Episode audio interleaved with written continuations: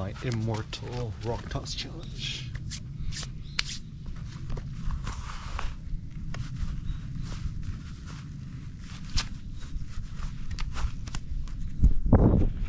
All right, quick turbo thought. Simpler is better in terms of uh, design. So, shout out to my friend Josh White, JT and and also Mystery Ranch, mysteryranch.com. The kind of the most bizarre name for a bag, but big fan of it. So, with design, it's actually really interesting. The for me, the best design is actually the most simple and minimalistic. I find this bag is probably the most simple and elegant design I've seen is that the straps on top kind of close like this, right? So you don't actually require an additional closure thing, right? And you know, you could fit your, your iPad in here, right? And also little iPhone SE, zip it up. And it's funny, it's like, feel like I'm becoming more and more American, right? To even have the pride of the creator is actually super important. So even here, right? A little white tag, which is usually super ugly in other products. Here, right? Bozeman, Montana, made in the USA. Um, USA flag, start date, BN, built by, final inspection, right? So all the small elements make for great design. Like God is in the detail, the devil's in the details. Even this like super robust YKK zipper um, is super nice. And yeah, just like the simplest bag possible. Um, I mean, I don't know why it's called Mystery Ranch. I also think this logo is very, kind of looks like the Razer logo. I like the Bozeman, Montana. And this black with the, this neon orange is actually a super good color combination. I think I'll actually end up using this bag a lot. Uh, I use the other bigger bag for hiking. It's very, very nice. So, every new day is a chance for Eric Kim's Immortal Rock Toss Challenge. So the biggest benefit of simple stuff, simple design, you just end up doing more and uh, having more fun with it. So even the GoPro, don't use the mount. You can innovate more without it. Okay, even fun challenge, take the rock, throw it behind you.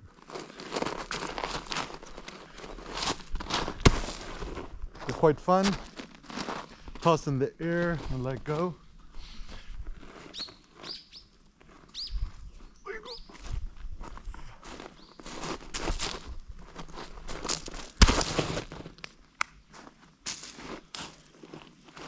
Seneca loves it when I toss the rock. Or just shot put.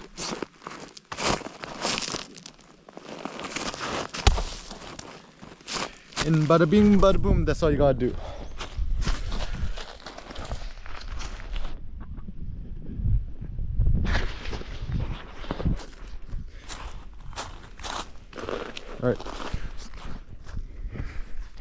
So why is it that embracing simple things in simpleness is better? I mean, first pragmatic thought is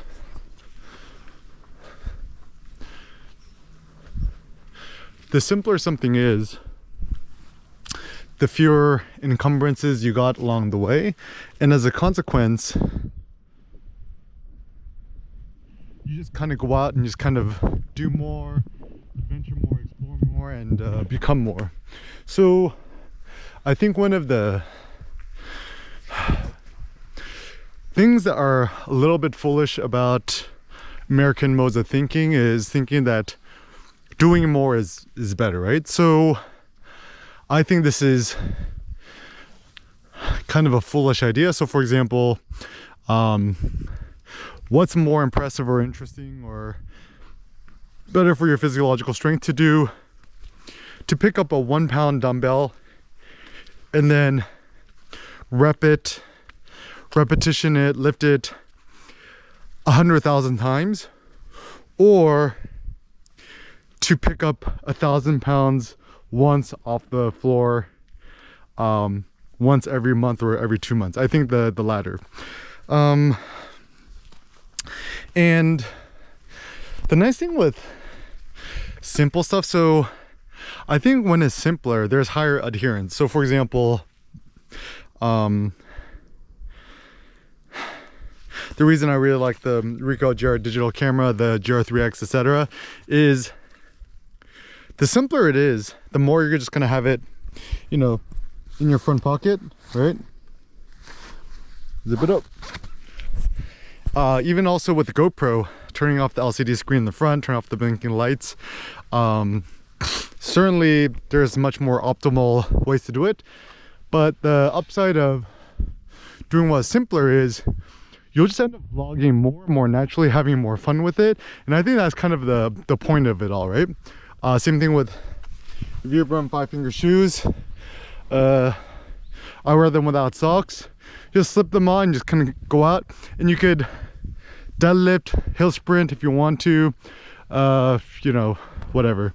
Also the upside of just wearing a simple clothes outfit, get some UV radiations is uh, good. But anyways, so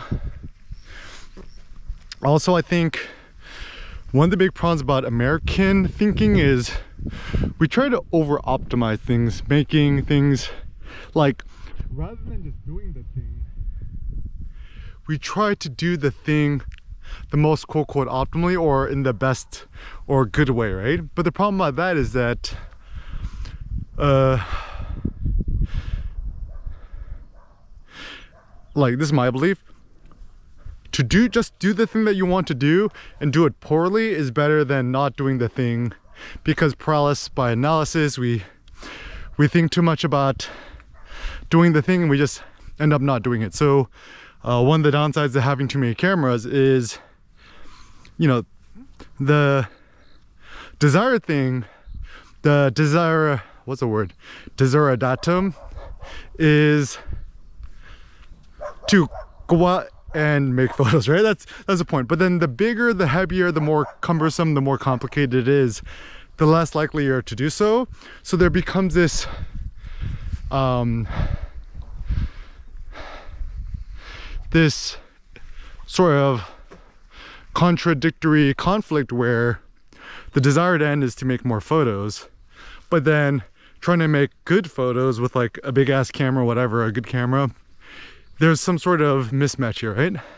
And so it's my belief that it's better to just strive to do the thing poorly or badly than to not do it at all. So for example, um, you know, everyone wants to get fit. The reason I recommend the rock toss challenge or just getting heavy ass kettlebell, um, doesn't matter if you're a guy or girl, I recommend just buying the heavier one, heaviest one you could afford or get, either the 70 pounder or the 105 pounder.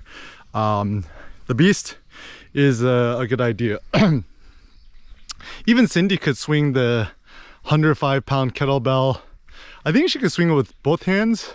Certainly she could swing the 70 pounder with just one hand. But anyways, so the simpler the approach, the higher the adherence, the better. Um, so rather than like you know, for example, if you're like super duper busy, right? The upside of having a heavy ass kettlebell is it's just there in your living room. And all you have to do is swing it like two or three times and boom, you're done with your quote quote workout, right? Um, but then once again, Americans, we tend to want to like optimize like, you know, like I want a proper bench and a bench press and then got to do the, I want a squat rack, a power rack, whatever. But now the more I think about it, I'm just like, just use the simplest possible thing and just do the thing that you uh, want to do. Um, and so for me, I like the idea that I could create infinite, no boundaries, no barriers, and um, no self censorship. The worst type of censorship is self censorship, where you want to do the thing, but you're afraid that other people can critique you or say it's not good or ignore you, whatever, and you just end up not doing the thing. So one of the so for example, I got friends who love music and they want to make their own beats, right? They feel like I gotta make it like a super professional and take a beat making class. I'm like, bro, just open up GarageBand on your iPhone, your iPad, your laptop, and just fuck around with the settings and boom, make your beat, right? And then people might like kind of roll their eyes and be like, oh, but it's bad. I'm like, bro, like, how who are you to critique me for calling it bad? At least I've I've done made the thing rather than you, you know, sit back in your high chair and then critique me for actually having the courage and the chutzpah or the the the balls to make it. So essentially ignore critics because they tend to be a bunch of skinny fat losers who just want to augment their own self-esteem by putting you down. But anyways, um, oh, look at this. Hadong, South Korea is the future. Um, and, and yeah, like, can you imagine, right? Like, let's say your kid is trying to learn how to draw with crayons or whatever, right? Can you imagine like constantly quote, quote, correcting your kid, be like, yo, that's bad. You gotta draw, you gotta color inside the lines. And I'm like, you look at the masters of art like Picasso, whatever, right? Their greatest innovation is like not drawing inside the lines, not coloring inside the line, just you know, abstract. And then also even Matisse, right? He, of course, he knew how to paint and draw.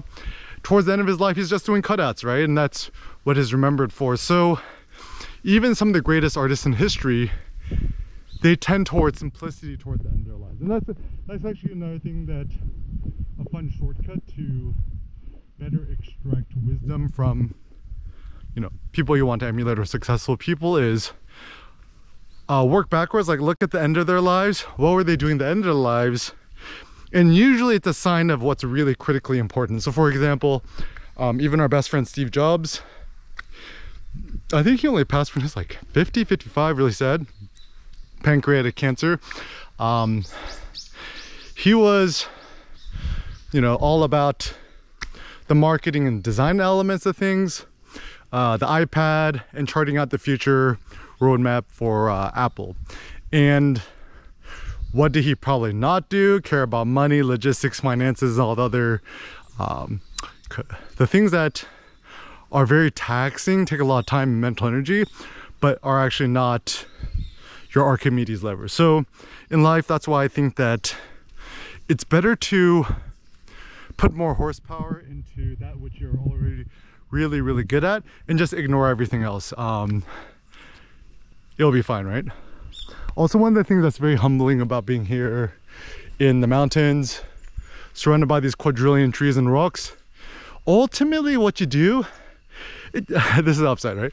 It kind of almost doesn't really matter that much because yeah, you're gonna die, you're certainly gonna make an impact, but then sooner or later people are gonna forget about you and what you did, right? And that's that's totally cool, right? Like even nowadays, you know, think about Homer, the epic Greek poet, people think more about Homer Simpson than they do the heroic ancient Greek, right? And also even Steve Jobs, right? Um, ain't no young kid know who Steve Jobs is. And even if they do, they just like, oh, wasn't he like an asshole?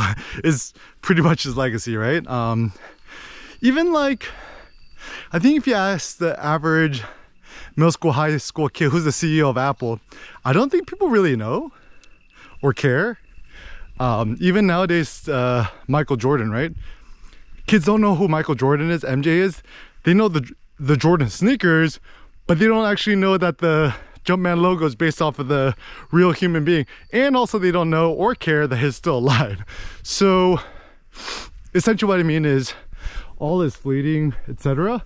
But just because that's the case doesn't mean that you shouldn't try to attempt it, right? So for example, I do a lot of these um, vlogs, YouTube videos. I do it mostly for my own entertainment and for the chance that even one other human being on planet Earth will find some sort of motivation or interesting thoughts from it.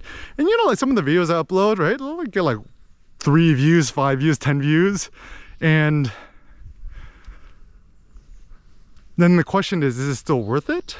I think so. Like, what if one of those people who watch your video was like Kanye or Elon Musk or Jeff Bezos or Joe Rogan, whoever, right? Well, look at all the, some crouching tiger, hidden dragon. Um, so I think it's worth it. And I think that's also the problem with metrics, right? Is that